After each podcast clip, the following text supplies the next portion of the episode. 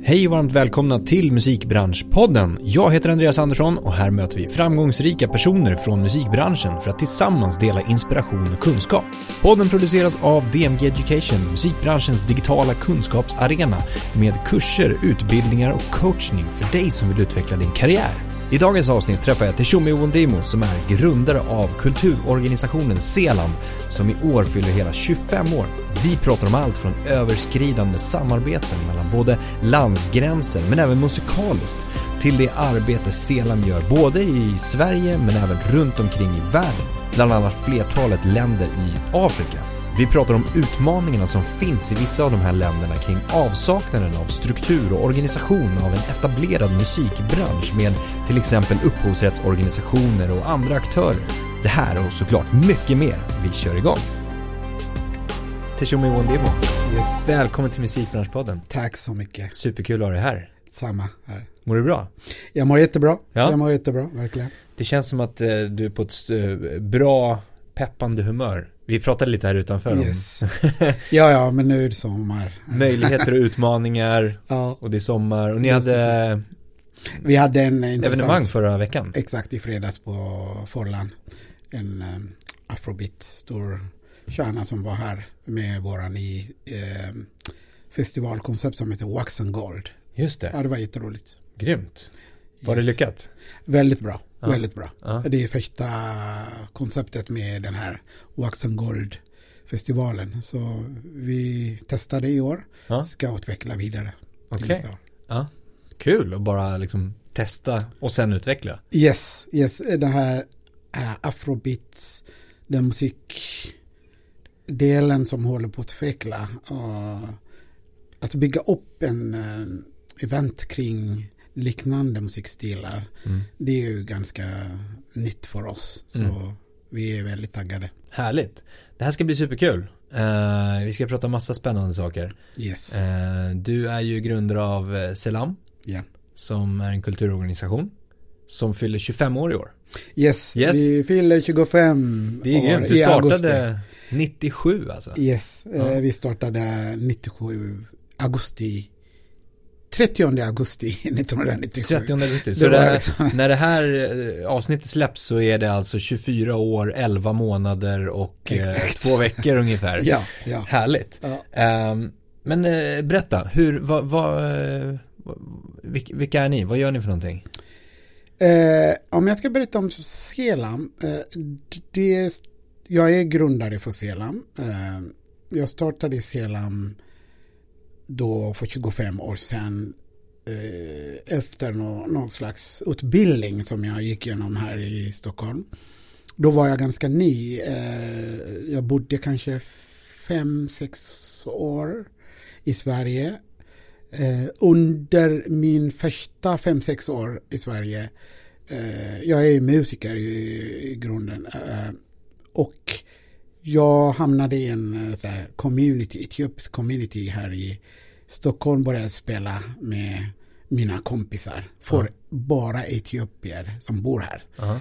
Så, men men eh, många gånger funderade jag, varför kan inte vi spela utanför den här gruppen? Ja. Eh, Jag hör det finns fina salar i staden och det finns liksom jättemöjligheter för att visa upp det man har. Ehm, men, men i den här utbildningen när jag gick, då fick jag lära mig hela, hela kulturlivets infrastruktur.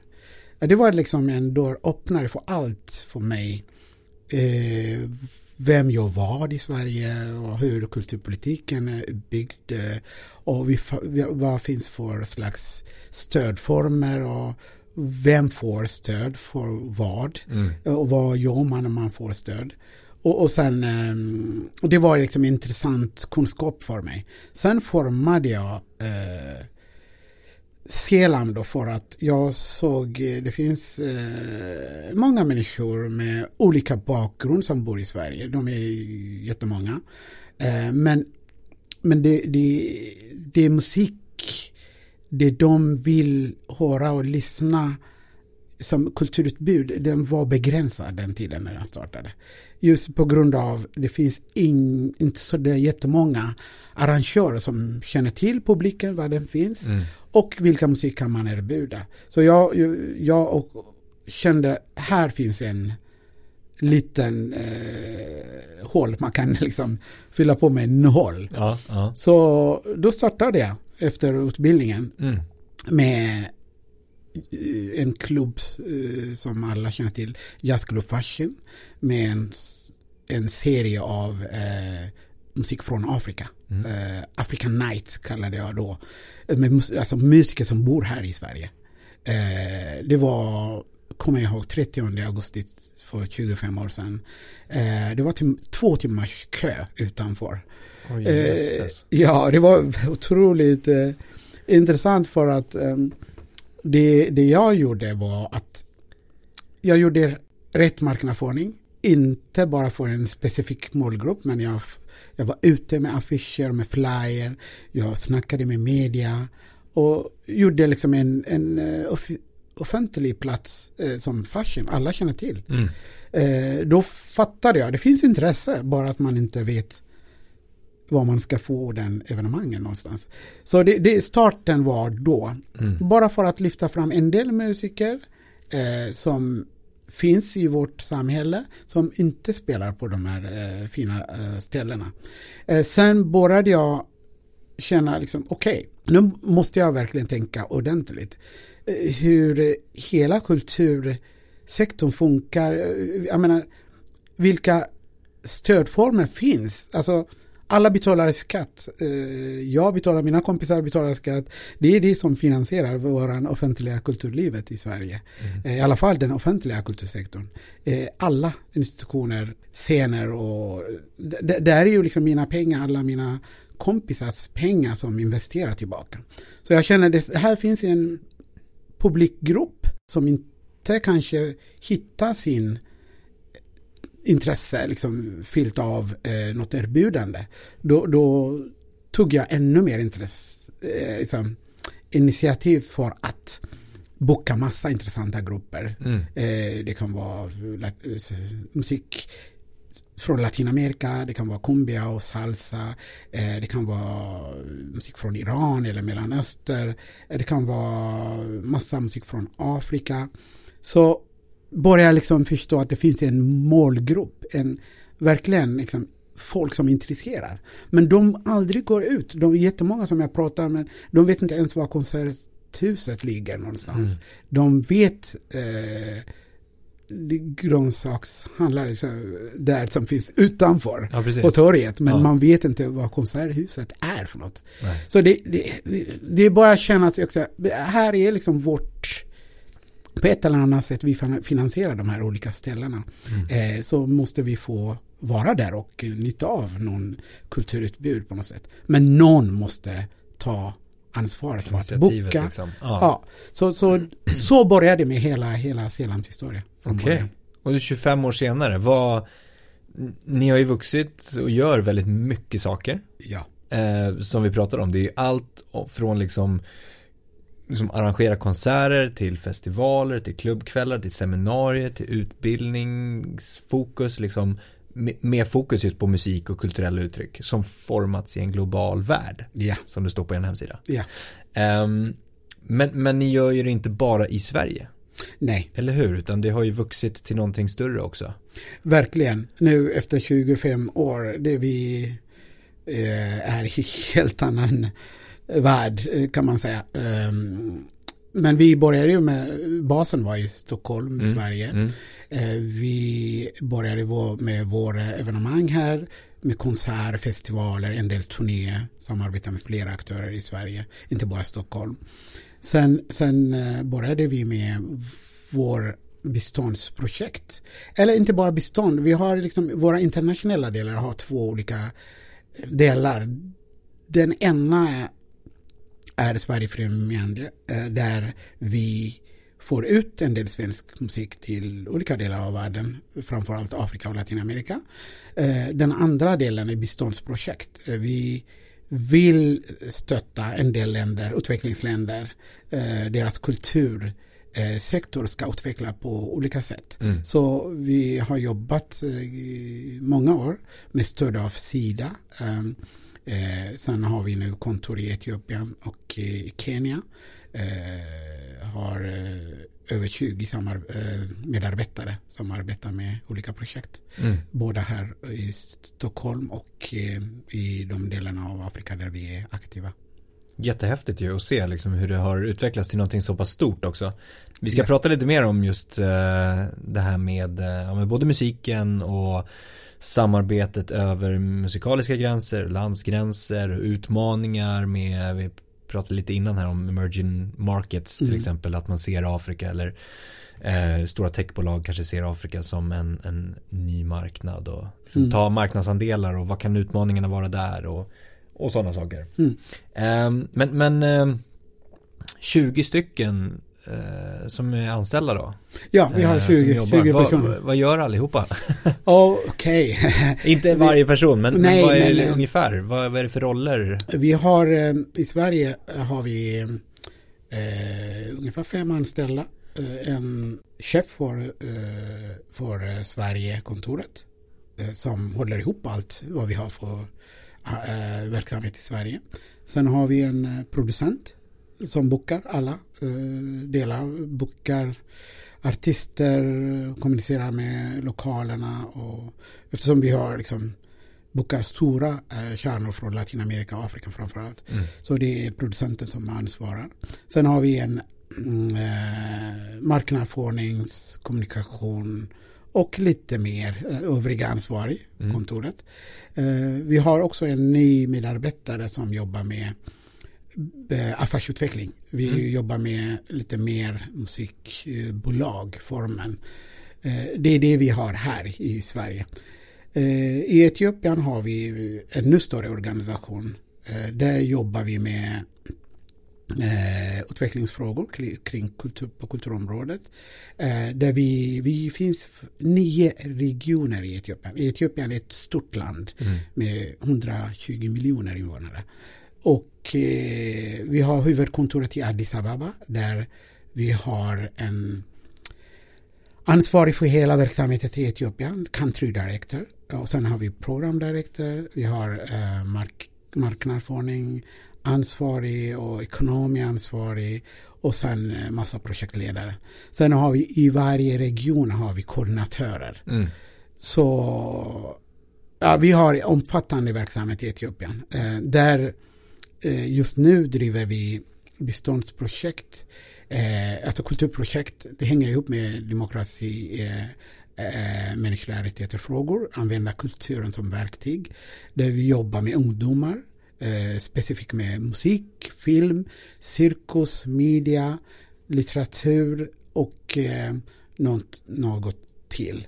Där jobbar vi med capacity building, produktion och distribution. Vi har en metod som vi använder. Vi, har, vi letar efter talang, någon som har talang kring, säger vi, där, mm, vill vara producent. Mm. Så vi försöker hjälpa den personen som eh, med verktyg. Mm. Sen den personen får möjligheter producera. Sen vi hjälper till få ut distribution till, ehm, till publiken. Mm. Eh, På det sättet de här ungdomarna kan bestämma vilka innehåll eh, kan de liksom eh, forma Mm. och kan kommunicera med, med, med sina publik. Det vi har jättetyngdpunkten är att vi ska påverka eh, samhället på ett eller annat sätt. Det är ingen, inget för att nöjes skull. Det här ska vara Eh, kulturen har en otroligt avgörande roll i de här olika delarna av Afrika. Så vi måste använda den rätt bara. Mm. Så det är där vi är. Vi utbildar människor i film, musik, litteratur. Baserat på deras kunskap. Vi supportar med, med lite mer verktyg. Hur man kan använda verktygen. Det kan vara också musikstudio. Hur man kan utbilda en, en studiotekniker. Mm. Eh, Hur kan man jobba med de här olika program som, som man kan använda för att eh, få ut musik. Mm. Mm. Och sen är vi inne på också på podcast eh, och sådana där saker. Mm. Och just i syfte att, att kulturen ska växa Yeah. Och, och skapas ännu fler möjligheter. Ja, det finns i olika delar. Den första fokusen är liksom kulturen ska vara en eh, motor för samhället. Ja. Det är det ju redan ja. på ett eller annat sätt. Artister, eh, konstnärer, de har väldigt mycket röster i samhället. De kan påverka liksom, mm. till demokratiutvecklingen, till eh, mänskliga rättigheter och eh, även skapa arbete. Att, att det finns enormt mycket arbete och, eh, eftersom kulturen är dominerar många delar av Afrikas kontinenten. Mm. Och där, där, eh, om man gör rätt, man kan skapa arbete för de personer vi utbildar. Därmed de kan försörja sin familj. Därmed kan man då bekämpa fattigdomen. Ja. Det är ju hela konceptet med vårt arbete i Afrika. Ja, fantastiskt. Bara en, en sidofråga. Med, under de här 24, 24 åren, då, ja. 25 åren snart. Ja. Eh, vad har varit eller vad är det absolut roligaste för din del i det här arbetet? Ja, det, det finns massa roliga delar. Jag, jag, när jag startade, jag kommer ihåg det när jag startade Selam, det är många som sa, jobba med etiopisk musik, för du kommer ju från Etiopien. Mm. Eh, jag var bestämd, ja, jag kommer jobba med Etiopien, men jag kommer jobba också med annat frågor. Det, det finns liksom massa behov att vill göra det intressanta grejen som jag är intresserad av. Mm. Alltså när jag kom till Sverige visste jag inte heller liksom så många afrikanska artister. Alltså jag hade noll koll kan man säga. Min fru hade koll. Hon kunde alla namn, Salif Keita och Yusundur och jag visste inte vilka de var. Jag lärde mig allt här. Och sen, det roligaste är liksom, jag var bestämd. Jag mm. vill jobba med det jag är intresserad av. Sen mm. jag vill läsa av vad det är som behov här i vårt, vårt land. Så det, det är roligt att se nu. Jag har verkligen bockat av alla delar som jag vill utveckla. Jag, jag, jag vill först och främst de musikdelarna som vi eh, som jag är intresserad, många är intresserade, den ska upp. Det ska liksom bli en del av populärkulturen i Sverige. Mm. Mm. Det ska offentligt. Inga, alltså alla som är intresserade måste få informationen att det görs någonstans. Jag tror liksom det har vi sett förändring senaste 25 eh, där vi har varit en del av eh, organisation som påverkat att den förändras. Att det är ju inte konstigt vi har en musik från någon del av Afrika presenteras på fashion eller på Konserthuset eller på Nalen. Mm. Det, det, det var absolut roligaste för mig att se vi har förändrat bilden av utbudet. Mm. Eh, det är en sak. Sen det är en annan sak, precis som alla andra människor som så alla andra mina kompisar och människor som flyttade till Sverige i, i, när de var äldre. Jag kom ju när jag var 26-27 år gammal. Eh, men jag har ju alltid drömmar att gå tillbaka och göra någonting för mitt land där borta. Det har faktiskt, det är inte bara min dröm, det är många människor eh, som har andra bakgrund. De kommer hit, har liksom, det här är deras land. Men de har också, de glömmer inte det landet de kommer ifrån. Det, det, har jag haft samma känsla, vill göra någonting tillbaka. Mm. Mm. Så jag började med lite undersökning, jag fick chansen jobba med en del biståndsprojekt. Nu har jag etablerat en av de största kulturorganisationerna i Etiopien. Mm. Eh, och verkligen, det är också en otroligt fantastisk dröm att se att jag kunde påverka att det blir av också den här drömmen på riktigt. Mm. Så att, att vi har eh, dels eh, arbetsmöjligheter för 20-tal anställda. Dessutom jättestor insats för kulturlivet mm. med utbildning, med produktioner, med lobbyverksamhet på alla nivåer. Det, de två delarna för mig eh, betyder jättemycket. Mm. Vart, nu har du ju förklarat ganska mycket vad det är ni har gjort och du har gjort och liksom lite sådär äh, drivet. Men vad, vad, vad har du hittat drivet och ditt varför på något sätt? Varför du gör det du gör? Ja, men det, det är också lite svårt Jag är väldigt envis person. Mm. Jag måste få igenom det jag vill eh, och tänker. Jag har alltid den drivet. Jag, var ju liksom militärmusiker. Jag utbildar militärmusiker. Min bakgrund har varit i militären innan jag kom till Sverige. Men innan jag kom till Sverige var jag i Ryssland också, pluggade musik fyra år. Men innan dess var jag, eh, jobbade sex, sju år. Jag kände eh, även där blev jag formad på något sätt. Mm. Liksom, bli disciplinerad och driva det du vill liksom, fast gör rätt. Mm. Eh, och sen om jag backar tillbaka även med min barndom där jag växte i Etiopien, i Addis Ababa. Eh, jag hade kanske inte eh, familj som har allt på plats för att stötta mig. Men jag har haft musikintresse sedan jag var typ 8-9 år. Började spela klarinett och eh, när jag var 11 år. Och, utan familjen stora support. De har liksom inte haft den möjligheten att supporta mig. Men jag var väldigt bestämd.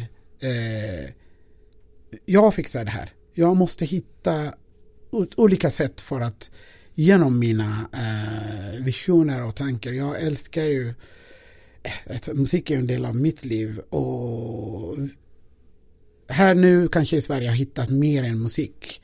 Men, men eh, det, är, det är att, att göra någonting, tänka. Allt som jag har i huvudet måste jag genom. Jag är jäkligt envis på det sättet. Så det är kanske det där min... Det ligger någonstans. Ja. Någonstans ja. därifrån. Jag har möjligt beskriva men eh, envisiteten den, den ju, har hjälpt mig jättemycket. Mm. Eh, sen har jag självklart under tiden har jag jobbat med fantastiska medarbetare. Jag har haft alltid, jag måste säga, jag är bra på att fånga kunskap som jag inte har. Mm. Eh, och hitta rätta personer. Eh, så jag har jobbat, jag har haft tur jobba med fantastiska eh, medarbetare. Både mm. här i Sverige och även nu i olika delar av Afrika. Mm. Vad, har du haft några förebilder längs vägen under de här åren? Absolut. Jag har, jag har ju min absolut största förebild är ju musiklärare i militären när jag eh, bodde i Etiopien. Eh, en förebild fortfarande lever och han, allt vad han gjorde, hur han var envis och väldigt strukturerad och verkligen eh, ärlig på det han gör och väldigt engagerad på delar som han tycker är viktigt. Det, det har jag, all, jag följde hans spår jättemycket. Det är också det som jag gjorde när jag kom till Sverige, liksom det här titta på en, en del grupper, svaga grupper och grupper som inte presenteras av det här kulturutbudet eller kultursektorn. Det, det har jag jobbat jättemycket med, även aktivt för att prata om det med med en del politiker och sådär. Så det, det kommer därifrån. Han, jag tror den personen har varit otroligt förebild för mig. Mm. Ska vi gå in och, och, prata lite om, om just det här med liksom att, att skapa möten, skapa samarbeten. Alltså det ni gör egentligen, det ni vill mm. bidra med också. Uh, hur, hur ni arbetar med andra samarbetspartners. För jag kan tänka mig att det måste vara ganska mycket ändå mm. runt omkring. Mm, att det inte bara är ni och artisten. Mm. Liksom om man säger så inom citationstecken. Utan mm. mer att det är samarbeten, det är aktörer, det är olika liksom, organisationer, företag, roller och sådana saker. Um, hur, hur, hur sker de här liksom, samarbetena hos er då? I Sverige, vår kärnområde är musikevenemang. Mm, Där har vi, vi ju, eh, har ju nu jobbat 25 år. Eh, för oss, eh, publiken är ju jätteviktig. Mm. Eh, vi har väldigt brett nätverk. Vi kollar alltid om det är musik från Senegal eh, vi erbjuder hit. Då kollar vi med en del våra nätverk som vi har boende här kollar vi, vad tycker ni om det här artisten? Mm. Håller den här mm. Eh, nivån? Eh, är den professionell band? Funkar han i sitt land där nere? Och finns det publik här? Det, det har varit liksom jätteviktigt för oss. Och sen tittar vi på också när vi har bokat det, artisten, hur ska vi då få ut informationen? Exakt. Var hittar vi den här målgruppen som vi pratar om? Mm. Det har vi också etablerat eh, under alla dessa år. Jäkligt bra eh, nätverk där vi tittar på vad brukar de liksom vara de här människorna som vi pratar om? Finns Det butik som de handlar, finns eh, radiostation på olika språk som finns, eh, nära radio. Eh, kan man annonsera på, eh, skriva på något an, annat språk? Eh, kan vi ha liksom olika ambassadörer alltså som hjälper oss eh, sprida information med sina kanaler? Det har varit otroligt viktigt. Mm. Det, det var en möjlighet. Vi har lagt jättemycket tid för att känna till olika de här. De är sprättiga. Vår målgrupp är väldigt sprättig. Det kan vara eh, kumbia från Chile, eh, Itio jazz, eh, afrobeat, eh, kubansk eh, salsa. Alltså, Det kan vara vad som helst. eh, Fast vi har ju hittat den målgruppen och sen jobbar vi ständigt behålla den här nätverk. Mm. Så fort vi går ut så har vi, eh, vi lockar den målgruppen. Det är ett exempel senast eh, eh, Maritza från Portugal som har Fado Stora Kärnan på Konserthuset. Eh, har, har över tu, tusen personer. Den målgruppen har vi jobbat ganska många år. Mm. Vi har lättare att kommunicera med, med ambassaden ibland om de har nätverk. Om de har olika föreningar. eh, Folk från Portugal som möts. Då knackar vi på, på, det, på dessa dörrar. Mm. Och sen, sen jobbar vi mycket med våra sociala medier. Det är en, en väldigt viktig del. Det är inte bara boka band från något, någonstans i världen. Sitta och vänta på publiken. Exakt. Det funkar inte så. Eh, det har vi sett en del institutioner och kulturorganisationer. Liksom. Vi har ju tagit in deras stora kärnor men de kommer inte Nej, nej. Ja men, men du, du måste ju kunna veta hur du eh, lockar dem. Ja. Och du måste veta vilka sociala mediestrategier måste du ha och så vidare. Mm. Så det är vi, vi har blivit experter på det. Mm. Det är det. Sen har vi eh, även bokat en del artister. Du kan ju liksom inte ringa till management någonstans. Bara säga eh, de här de banden vi vill liksom intressera att, att ni ska hjälpa oss eh, boka. Så funkar inte. Vissa artister vi, ringer vi direkt till artisten. Det kan vara etiopisk eh, stor kärna. Jag kan ringa liksom eh, och säga men Sen finns massa problem när man pratar direkt med artisten. Men, men det är ju den möjligheten vi har. Mm. Vi har direkta kanaler med dem. Sen finns det massa utmaningar när man jobbar eh, artister utan manager. Men vi har inte andra möjligheter. Då säger vi till. Följa upp hela artisten. Vi till och med supportar artisten. Så göra liksom eh, rider, skriva rider. Om de inte har, vi skriver ner Mm. och, och gör själva och så vidare. Så det finns, eh, det, det är en, en, en sort av eh, kontaktnät som vi har byggt på med, eh, med artister och management. Mm. Sen finns ju en del eh, eh, artist management som vi jobbar med, eller bolag i Europa som har en del artister. De har vi åter, där är liksom varje år eh, har vi diskussioner, vi bokar artisterna som vi är intresserade av.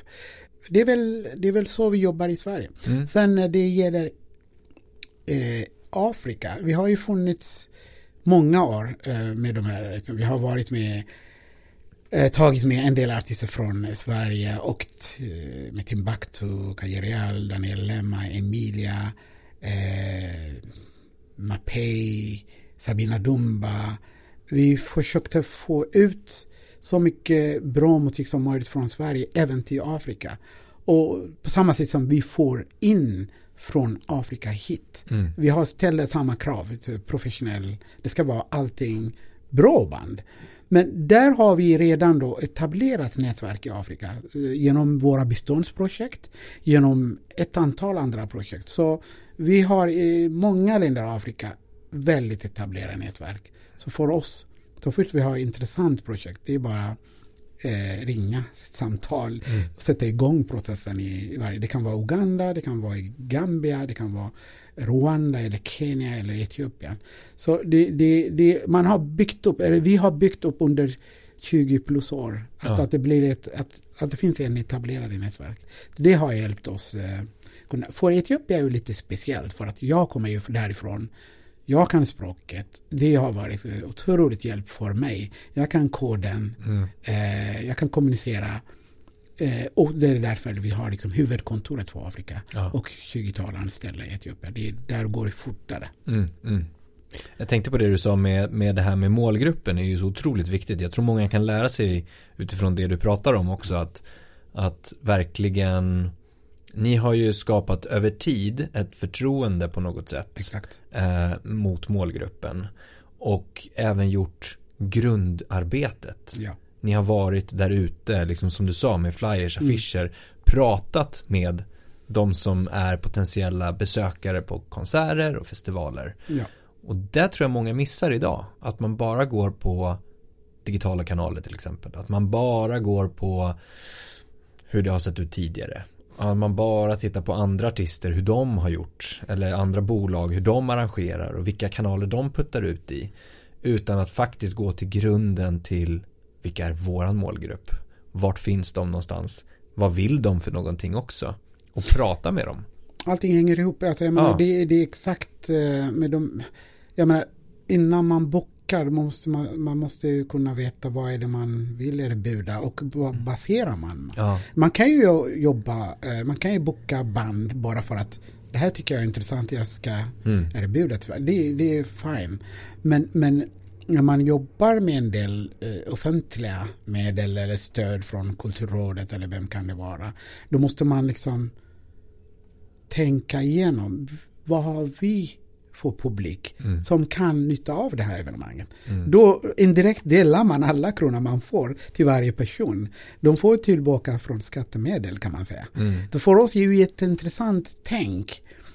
Du kan liksom inte bara göra som producent, det här gillar jag, det ska jag göra. Ja, det måste basera på din intresse och din vilja. Men samtidigt måste du veta var finns publiken någonstans. Mm. Men det är som du är inne på, har man den analysen då blir det lättare. Sen mm. måste man då bygga upp nätverk för att locka dem. Exakt. Så, uh, jag, jag, jag nämnde tidigare, jag har, det är fler institutioner som hör av sig ibland. Kan ni hjälpa oss med det? När de har bokat klart, då säger vi det här är fel, eh, fel artist eller det är ingen som är intresserad av det här. Aha. Har du kollat om publiken är intresserad? Aha. Och, och, och vad, vad, baserar du? Är det, är det, har du bokat bara för att du var på en safariresa någonstans och tycker det här var jättebra? Då mm. bokar vi en artist från någonstans i Afrika. Då kommer alla afrikaner. Ja. Det, så, så, funkar ju liksom nej, inte. Nej. Eh, folk är nyfikna och folk är medvetna om vad som erbjuds. Ja. Eh, så just nu, du kan inte bara freestyla. Du måste verkligen veta exakt vad du erbjuder. Mm.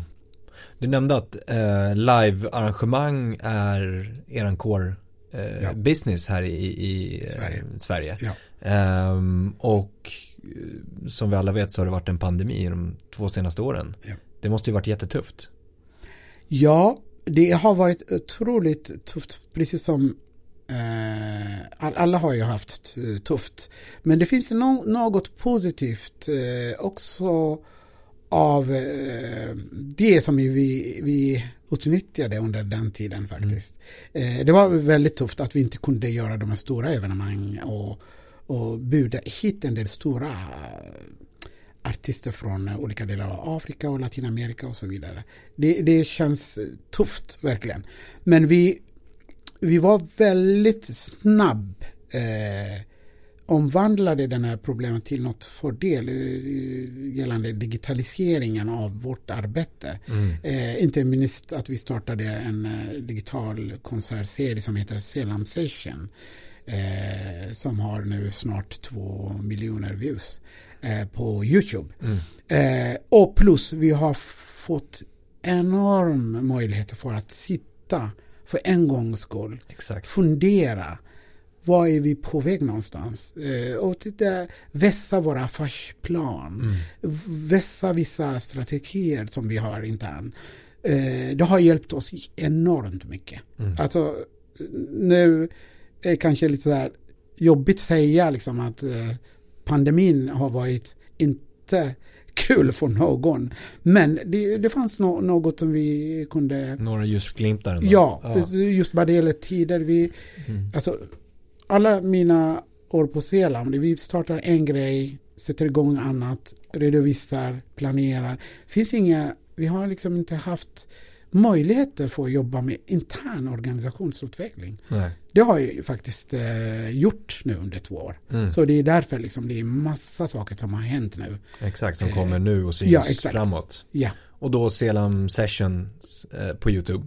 Ja. Eh, och ni släppte varje fredag, eller hur? Yes. Yes. Eh, fortsätter ni med det också? Ja. ja, vi gör eh, varje fredag. Det är också, vi har ju fantastiska artister i Sverige. Eh, det är verkligen liksom många som inte känner till det. Grymma musiker. Mm. Eh, de syns inte. Eh, man, eh, man kan inte heller boka allihopa på olika eh, evenemang eh, för att många, alltså vi är en av de få arrangörer som jobbar med de här artisterna. Mm. Men vi vill liksom verkligen att andra arrangörer ska upptäcka dem. Mm. Eh, inte bara Sverige, även utanför Sverige. Det här liksom konserter via YouTube. Alltså helt otroligt vilka resultat vi har fått ut av det. Folk tittar inte bara Sverige från många delar av världen. Så det, det har varit otroligt spännande. Och eh, lyfta fram svenska äh, musiker som, som vi i våra områden vi jobbar med. Alltså det vill säga musik som spelar alltså, som har afrikansk bakgrund från olika delar av Afrika, eh, från Latinamerika och Västindien. Ja, det är enormt. Till och med vi blev överraskade av storleken. Alltså, det är så många band som finns i Sverige. Mm. Vi oftast pratar om Stockholm, men grymma artister Göteborg och Malmö.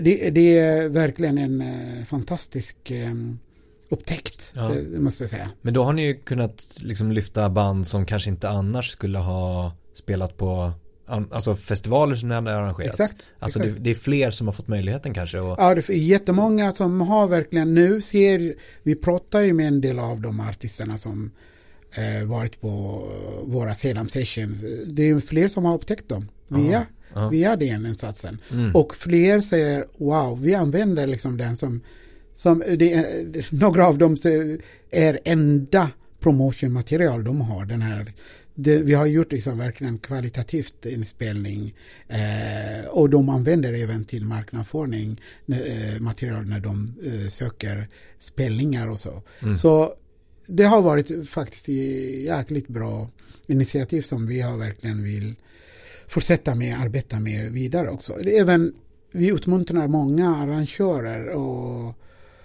att jobba med dem och, och även med nu när det är pandemin över ska de liksom få möjlighet att bli bokad av, Ja. av hela Sverige. Ja, Även utanför Sverige. faktiskt. Ja. Du nämnde liksom att ni har jobbat mer med affärsutveckling och eh, affärsplanen framåt. Vad, vad är det för projekt vi ska göra? Eh, ni har ju ett ganska nytt projekt som släpptes ganska nyligen som, som eh, ska gynna konstnärlig frihet vad jag förstår det som va? Ja, I åtta afrikanska länder. ja. Berätta, vad är det för projekt? Vi, eh, det heter PANAF, Pan African Network for Artists Freedom. Eh, det projektet eh, startade på grund av eh, musik eller kultur överhuvudtaget har en jättecentral roll i kontinenten Afrika. Eh, men eh, just på grund av artister och konstnärer kan påverka samhällets inriktningar. Men de ofta hamnar i kläm eh, vad det gäller liksom en del politiker, Mm. stat, religiösa grupper attackerar dem väldigt fort. Så fort de tycker att de är farliga. Kan mobilisera eh, ungdomar och kan de prata om, om fred, korruption, demokrati, mänskliga rättigheter och andra viktiga frågor i samhället. Det finns en del som inte gillar artister ska lyfta de här frågorna.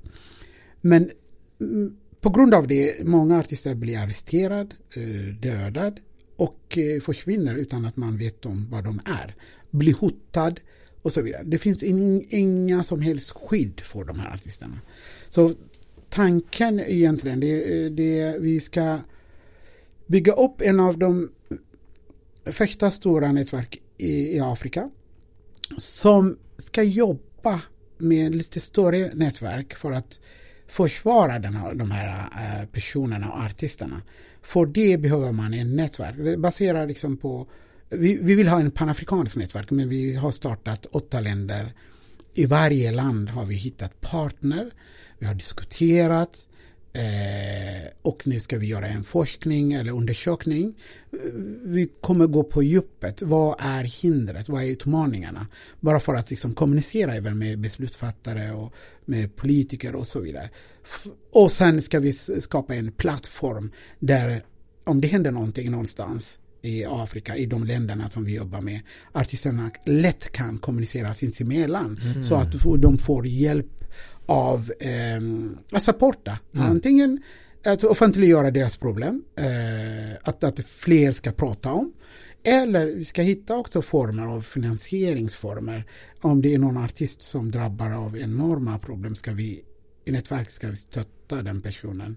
Eh, sen mycket kommer vi arbeta med lobby.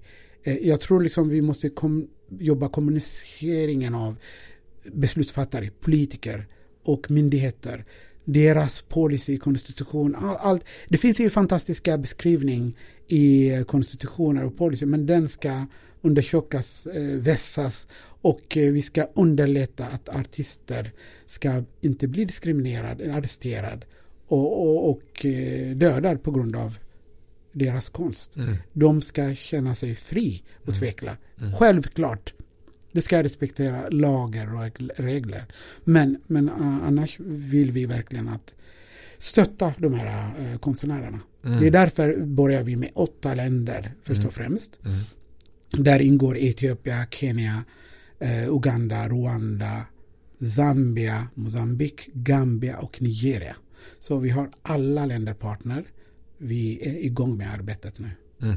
Häftigt, verkligen. Ja. Och, och det här har liksom skapats de senaste åren? Eller det, vi, ska, vi skapade faktiskt eh, under covid. Ja. Eh, under alla eh, våra resor i, olika resor i Afrika, vi mötte ju folk. Mm. Vi hör, lyssnar vad det är problemet hela tiden. Eh, istället sitta bara liksom, gnälla utan att ha etablerat äh, nätverk. Mm. Så det är meningslöst bara att prata om. Mm. Vi har sagt vi ska göra någonting mm. tillsammans. Och, åtminstone vi sätter igång en, en sånt äh, nätverk för att tillsammans kan vi verkligen påverka även politiker och äh, tjänstemän och ansvariga för olika myndigheter att de ska göra någonting åt det. Mm. Men vi måste vara med och driva de här frågorna. Ja. Så det, det, tack eh, bara um, Statens kulturråd här i Sverige uh, gett uh, oss stöd för att initiella projektet ska sättas igång. Så det stödet har hjälpt oss att sätta igång ordentligt. Mm. Fantastiskt. Yes.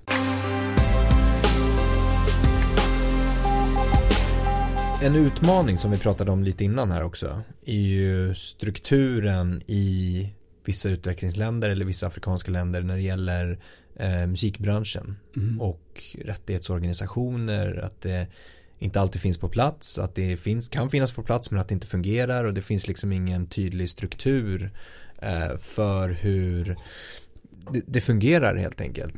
Mm. Eh, och att det behöver finnas någonting liksom större, ett större organ på något sätt eller vad man ska säga. Mm. Um, och, och, i och med det så kom vi ju liksom Vi pratade om liksom hur strukturen såg ut och att ni vill vara med och bidra där också. Yeah. Och, och, bygga på något sätt och det handlar väl lite om den här log, lobbyverksamheten som mm. du pratade om med, med liksom påverka politiker. Mm. Uh, men att liksom bygga strukturen kring musikbolag, förlag, rättighetsorganisationer, upphovsrätten. Uh, hur, hur ser liksom utmaningen och arbetet ut där? Eh, det finns massa, massa utmaningar. Eh, även om det finns en del eh, positiva utveckling. Mm. Alltså när man pratar om musikindustrin som helhet, den, den finns ju liksom inte på samma sätt som vi har här i väst. Mm, I Afrika, det är ju, Sydafrika är ju liksom lite annorlunda. Där finns det ju infrastruktur på samma sätt som vi har här. Det är musikbolag, distribution, eh, publishing, upphovsrättsorganisation som funkar eh, och massa festivaler, scener och allting. Men övriga, många, i alla fall många afrikanska länder finns inte på samma sätt. Eh, det finns liksom den här infrastrukturer och system för att, som, som, för att bygga upp en musikindustri.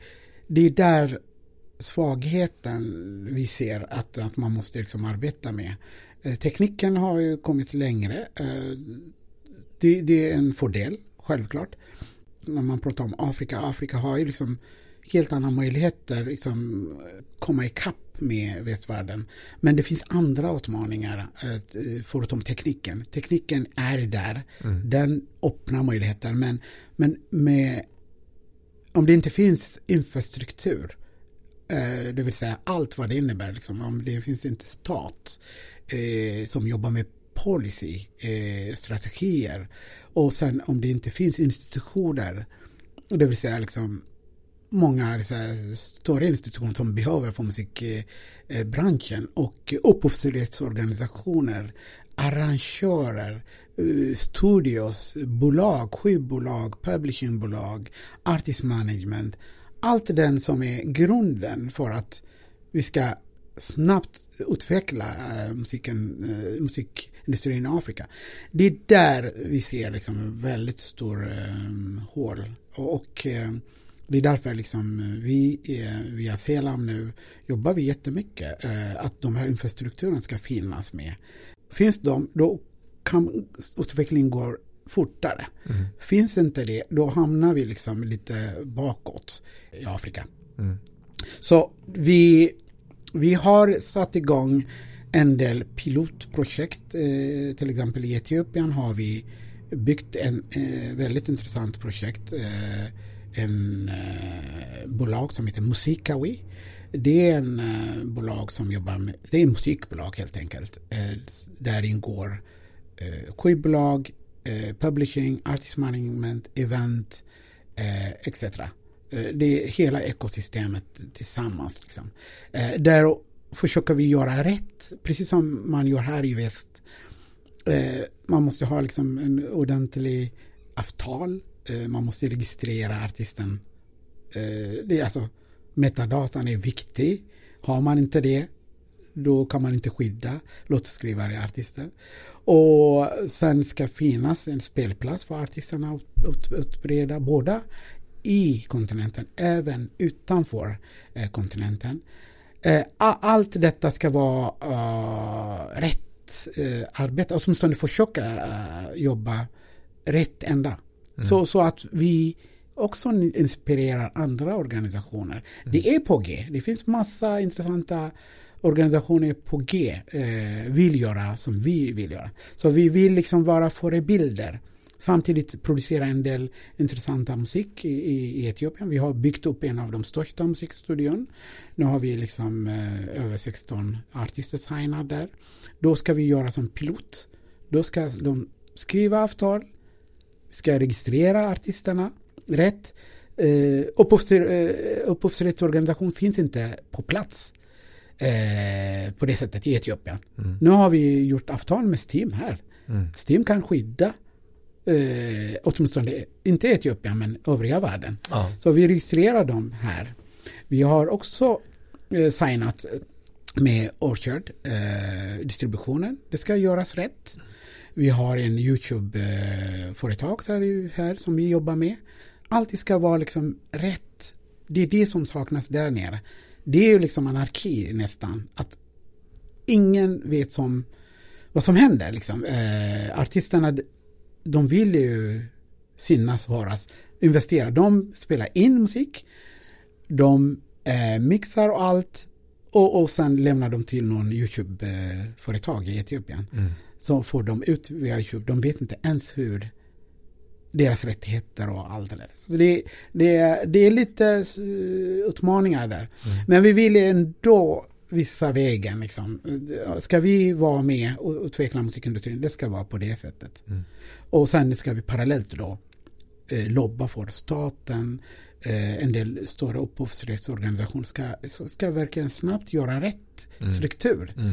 Eh, hjälpa till eh, för kreatörerna att, att, eh, att lyckas med det. Om det inte, de två delarna går parallellt, då, då kommer du, kommer inte musiklivet kommer inte gå någon vart någonstans. Nej. Ja, men det är som du säger lite förut också att det ska gynna kulturlivet i så pass att det, det ska finnas någon slags ekonomi i det också för att Mm. gynna att kunna fortsätta och att kunna utveckla det.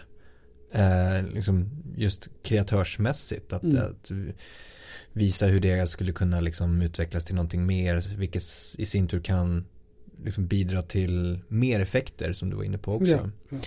Ehm, och en annan stor utmaning, eller utmaning, men, men en bild, vi pratade om det här med streamingtjänster till Mhm, exempel som mm. vill etablera sig på en, en emerging market så som Afrika. Man Mm. liksom säger att det, det är en marknad, även om det kan vara hur många marknader som helst där Mm, också. Ehm, och att copy-pasta en modell eh, som funkar i en marknad här i väst om vi kallar det för det och sen kopiera det till en marknad i Afrika. Eh, att det inte riktigt funkar här, där heller eftersom Mm. infrastrukturen inte finns på, plats, helt heller. Ja. Ehm, och liksom utmaningarna med det och att också det finns andra aktörer. Största streamingsajten i Afrika, Boomplay. Boomplay, ja.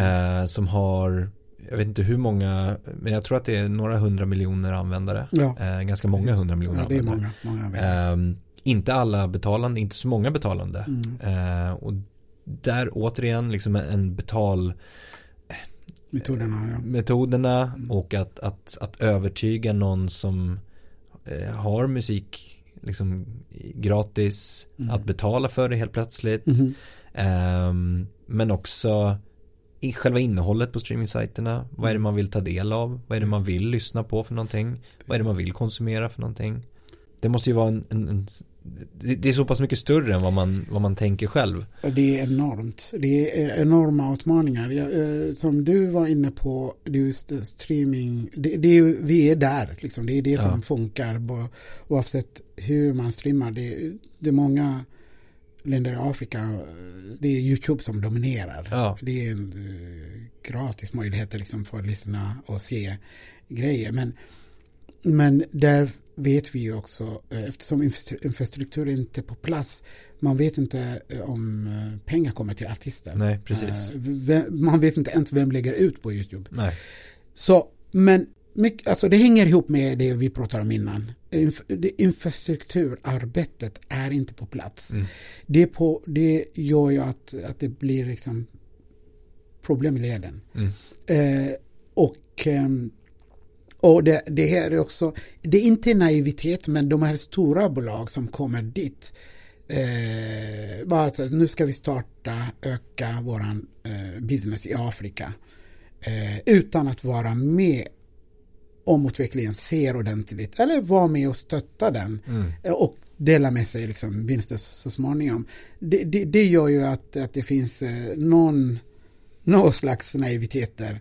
Men, men annars det finns det ju stora problem. Alltså, jag menar, internet är ett stort problem. Eh, om vi ska bara nämna några stora problem. Liksom. Många länder som de kan eh, stänga av internet, eh, myndigheter, upp, eh, politisk anledning. Eh, elektricitet är ett stort problem. Det kan liksom eh, eh, vara på och av väldigt ofta. Och sen kostnaden för att ha en eh, plats på sin mobil för internet. Eh, Och det är ju inte många som har råd att betala.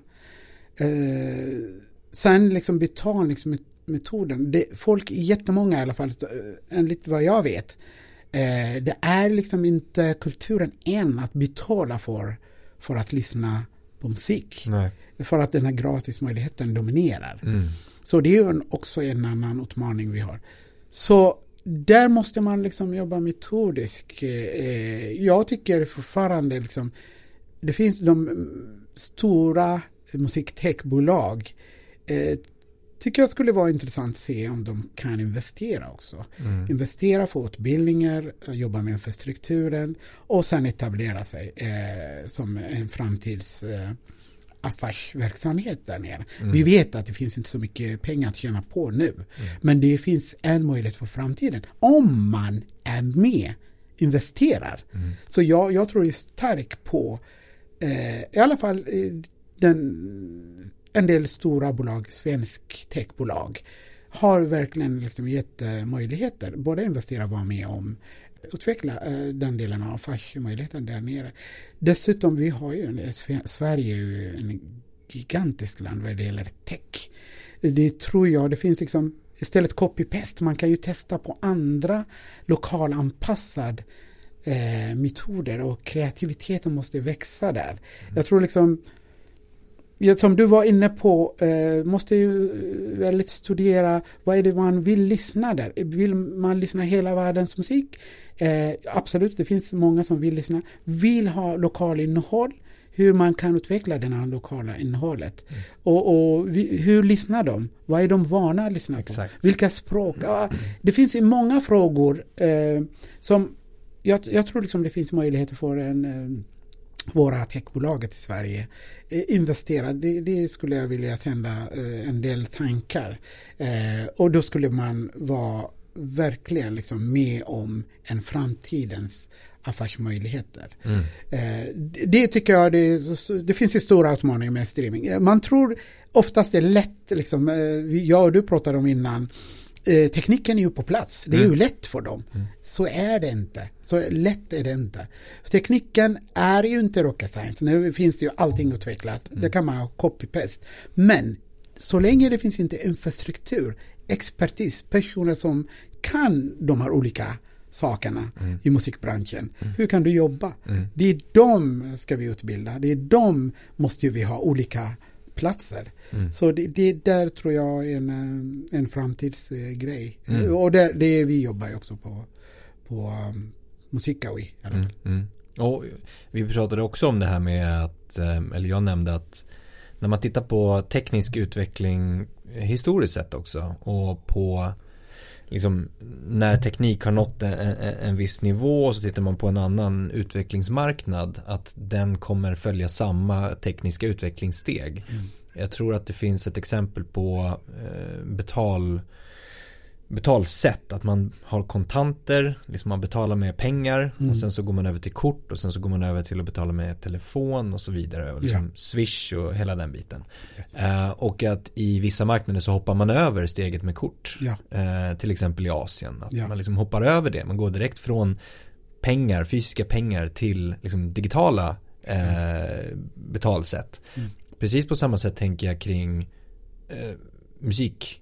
Alltså allt från musikbranschen, alltså skapande delen till kanske hur man distribuerar, kanske till hur man konsumerar, hur streaming kommer gå till framåt. Mm. Att det inte alltid är utvecklingsmarknaden som kommer kopiera samma steg som en tidigare marknad har gått. Ja. Och då kan det ju finnas superincitament för stora techbolag till exempel att vara med Mm. och hjälpa till att, att liksom bidra till hur det kommer ske, hur teknikskiftet kommer ske där. Mm. Och inte, inte, inte sakta ner teknikskiftet genom att tvinga in i samma mönster Exakt, som en, en tidigare eh, marknad kanske har gått i. precis. Ehm, ja, men det, det här är ju superintressant. Vi, vi, Ja. vi kan snacka hur mycket som helst om det här Yes, känns som. yes. Nej, men det var ju, alltså det, det du säger är ju egentligen väldigt intressant. Eh, Jag såg nu Spotify har eh, liksom eh, lanserat en podcast eh, eh, projekt i Afrika. Eh, Jag vet inte om 100 miljoner eller någonting. Eh, Det är en sån där initiativ tycker jag är jätteintressant. Mm. Eh, jag, jag tror liksom det är sånt man, man ska satsa på. Det vi var inne på liksom att den här solidaritetstänket, den är jätteviktig. Jag, jag, jag vet att vi har liksom otroligt framgångsrika företag i Sverige. På alla delar. Eh, framförallt musiktech är i stort i, i Sverige. Jag, jag, tror nog eh, det skulle man ett moraliskt skulle vara liksom betyda jättemycket för, för ett sånt bolag. Mm. Eh, satsa på utbildning. Jag, jag tror utbildning är central för allting. Har man liksom en utbildad experter på upphovsrätt eller manager eller jobbar med publishing om ingen vet vad publishing handlar om eller musik eh, skivbolag eller artist management eller distribution då, då, då, då går ju liksom inte. Man kan inte sitta i Stockholm, plocka pengarna och sen bli besviken om det inte finns pengar. Nej. Så jag, jag, det, det, det, jag vill verkligen att vi, vi tänker vad finns för behov där nere? Mm. Hur funkar samhället? Utifrån det ska man liksom kurera någon idé och, och, och stötta den eh, utvecklingen. Mm. Definitivt. Jag tänker på det här med eh, musiken också. Eh, som vi pratat lite grann om. Men att det finns, ja men liksom musikgenreutvecklingen, att ja. den går i olika steg. Uh, om vi tittar på att svensk hiphop har varit liksom jättestor de senaste åren och sen mm. svensk pop har varit jättestor de senaste åren. Men har influerats av liksom andra musikgenrer och stilar och så har det ju alltid varit yes. i, i, alla tider. Uh, men men uh, jag tänker framförallt liksom Afro, afrobeat mm. som har blivit ganska liksom stort, stort nu faktiskt. Ja, ja. även i liksom den svenska musikbranschen ja. om man säger så. hur, hur tror du att liksom men för det är ingenting nytt heller. Det har ju funnits sedan 60-70-talet. Absolut. Eh, nej, men det, det, det som är, eh, det är intressant att ta upp afrobeat som ett case. Eh, alltså jag menar, afrobeat har ju de här artisterna som är stora och inspirerade av tidigare afrobeat kärnor och gjort något nytt av det. Och, och, och, och fattar världsmarknaden. Mm. Och jobbar med rätt artister eh, gör liksom en um, grej med någon etablerad artist. Och det är jättemånga som också bor i västvärlden, det gäller afrobeat-artisten, som har verkligen satt igång processen. Eh, återigen, det är liksom, afrobeat är ju en del av många jättemånga musikgenrer som finns Exakt. i Afrika. Nu är afrobeat som gäller. Då vet vi inte vad som händer om några år. Det kanske är någon annan eh, menar, nu pratar vi om Amapiano från eh, Sydafrika och som man inte hörde för några år sedan. Nu är det liksom många som bara pratar om Amapiano. Eh, sen vi kanske kommer prata om Ethio Jazz. Det är väldigt spännande genre. Och, och, eller någon annan musikstil eh, från Afrika. Men jag tror det handlar om att fatta hur industrin funkar i världen. Mm. Eh, och göra rätt. Det, det, alltså, det, det, är liksom inte över en natt som afrobeat har utvecklat. Nej, man exakt. har jobbat med mycket liksom med strategier och gjort liksom rätt eh, koppling med rätta personer, rätta företag och, och så vidare. Sen ibland kan man också ha tur. Jag menar liksom vad det gäller musikgenre, liksom, även vårt område, när man pratar om eh, hur i evenemangssammanhang. För 20 år sedan pratade vi om RAI från Algeriet. Det var jättestort. Något annan gång var salsan. Jättestort. Eh, så det, trenden går liksom det, det, det kommer och går. Mm. Men, men det, det, det är ehm, också taktik. Eh, det är många som lyckas med. De har rätta idéer och rätta kanaler. Mm. Så, så utan den, och utan att ha kunskap den här, antingen någon, någon måste, någon jätteetablerad plocka den musiken. Mm, mm. Man ser det på hits som görs i båda Latinamerika och, och en del Afrika. Det, det är någon måste ha plockat den. Mm. Eh, eller man måste ha rätta kanaler internationellt. Mm. Så trenden kommer eh, och går. Men afrobeat har ju verkligen liksom dominerat nu. Men det, det är liksom, det finns ju anledning varför afrobeat har dominerat. Mm. Hur man har jobbat, vilka artister har lyft fram afrobeaten, sen alla hänger på. Mm. Så, så, sen finns enorm musikutbud i Afrika. Alltså det, det finns inga gränser vad, vilka rikedom Afrika har. Men det, det krävs då, som vi eh, gång på gång pratar om, de här länderna måste liksom bygga upp sina musikindustri rätt ända. Då kommer vi se enorma uh, möjligheter fantastisk musik, fantastisk nya genre som vi aldrig hört tidigare komma fram till oss också. Mm. Så jag tror liksom även världen har eh, behov av nya saker. Mm. Alla är nyfikna. Mm, mm. Eh, nu dominerar ju vissa delar av musik eh, i världen. Mm. Men jag tror liksom efter några år när alla fattar, när alla etablerar, eh, gör rätt, så kommer vi se massa eh, nya musikstilar och genrer som lyfts fram. Afrika tror jag jättemycket på, om man gör rätt. Mm. Om, om man fortsätter nu. Jag ser liksom, förutom de här massa utmaningar vi har pratat om, eh, problem. Men det finns ju också andra fördelar och intressanta utvecklingar. Mm. Jag ser unga, hungriga som håller på att utveckla massa eh, intressanta projekt. Det kan vara musiktech, idéer, eh, distribution, idéer och artistproduktion. Eh, de kopplar olika artister till etablerade artister. Det finns jätteintressanta grejer på gång.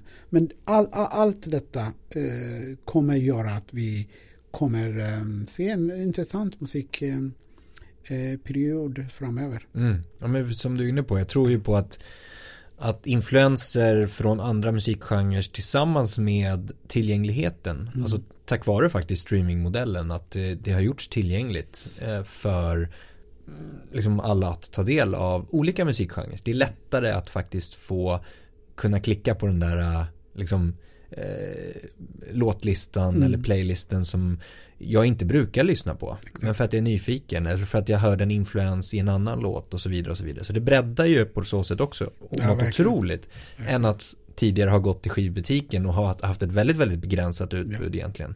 Ja. Um, så jag tror ju på att vi förhoppningsvis också som du är inne på att, att vi, vi är nog ändå inne, streamingmodellen är liksom tio år gammal, lite drygt, ja, mm. lite, lite mer. Um, och att framåt förhoppningsvis uh, få en, en, en, mer bredd, musikalisk bredd på det sättet också. Att få att det föder den här nyfikenheten lite grann Verkligen. hos konsumenterna. Okay. Alltså att, att vi i, i liksom Sverige eller Europa tar del av mer sydamerikansk eller sydafrikansk eh, sydamerikansk eller afrikansk musik mm. eh, och på så sätt förhoppningsvis som du säger finns det ett system sen då eh, och, och, strukturen som kan bidra till att, att det växer också. Verkligen. Det är också, naven är också, eh, det är marknaden, lokalmarknaden. Den, ja. den måste växa. Ja. Eh, jag tror oftast är liksom, det finns jättekända artister eh, utanför sina länder. För att de, vissa artister ser inte marknaden i, i länder. Då går de ut i världen. då hamnar de länderna utan liksom jättestora variation av artistutbud.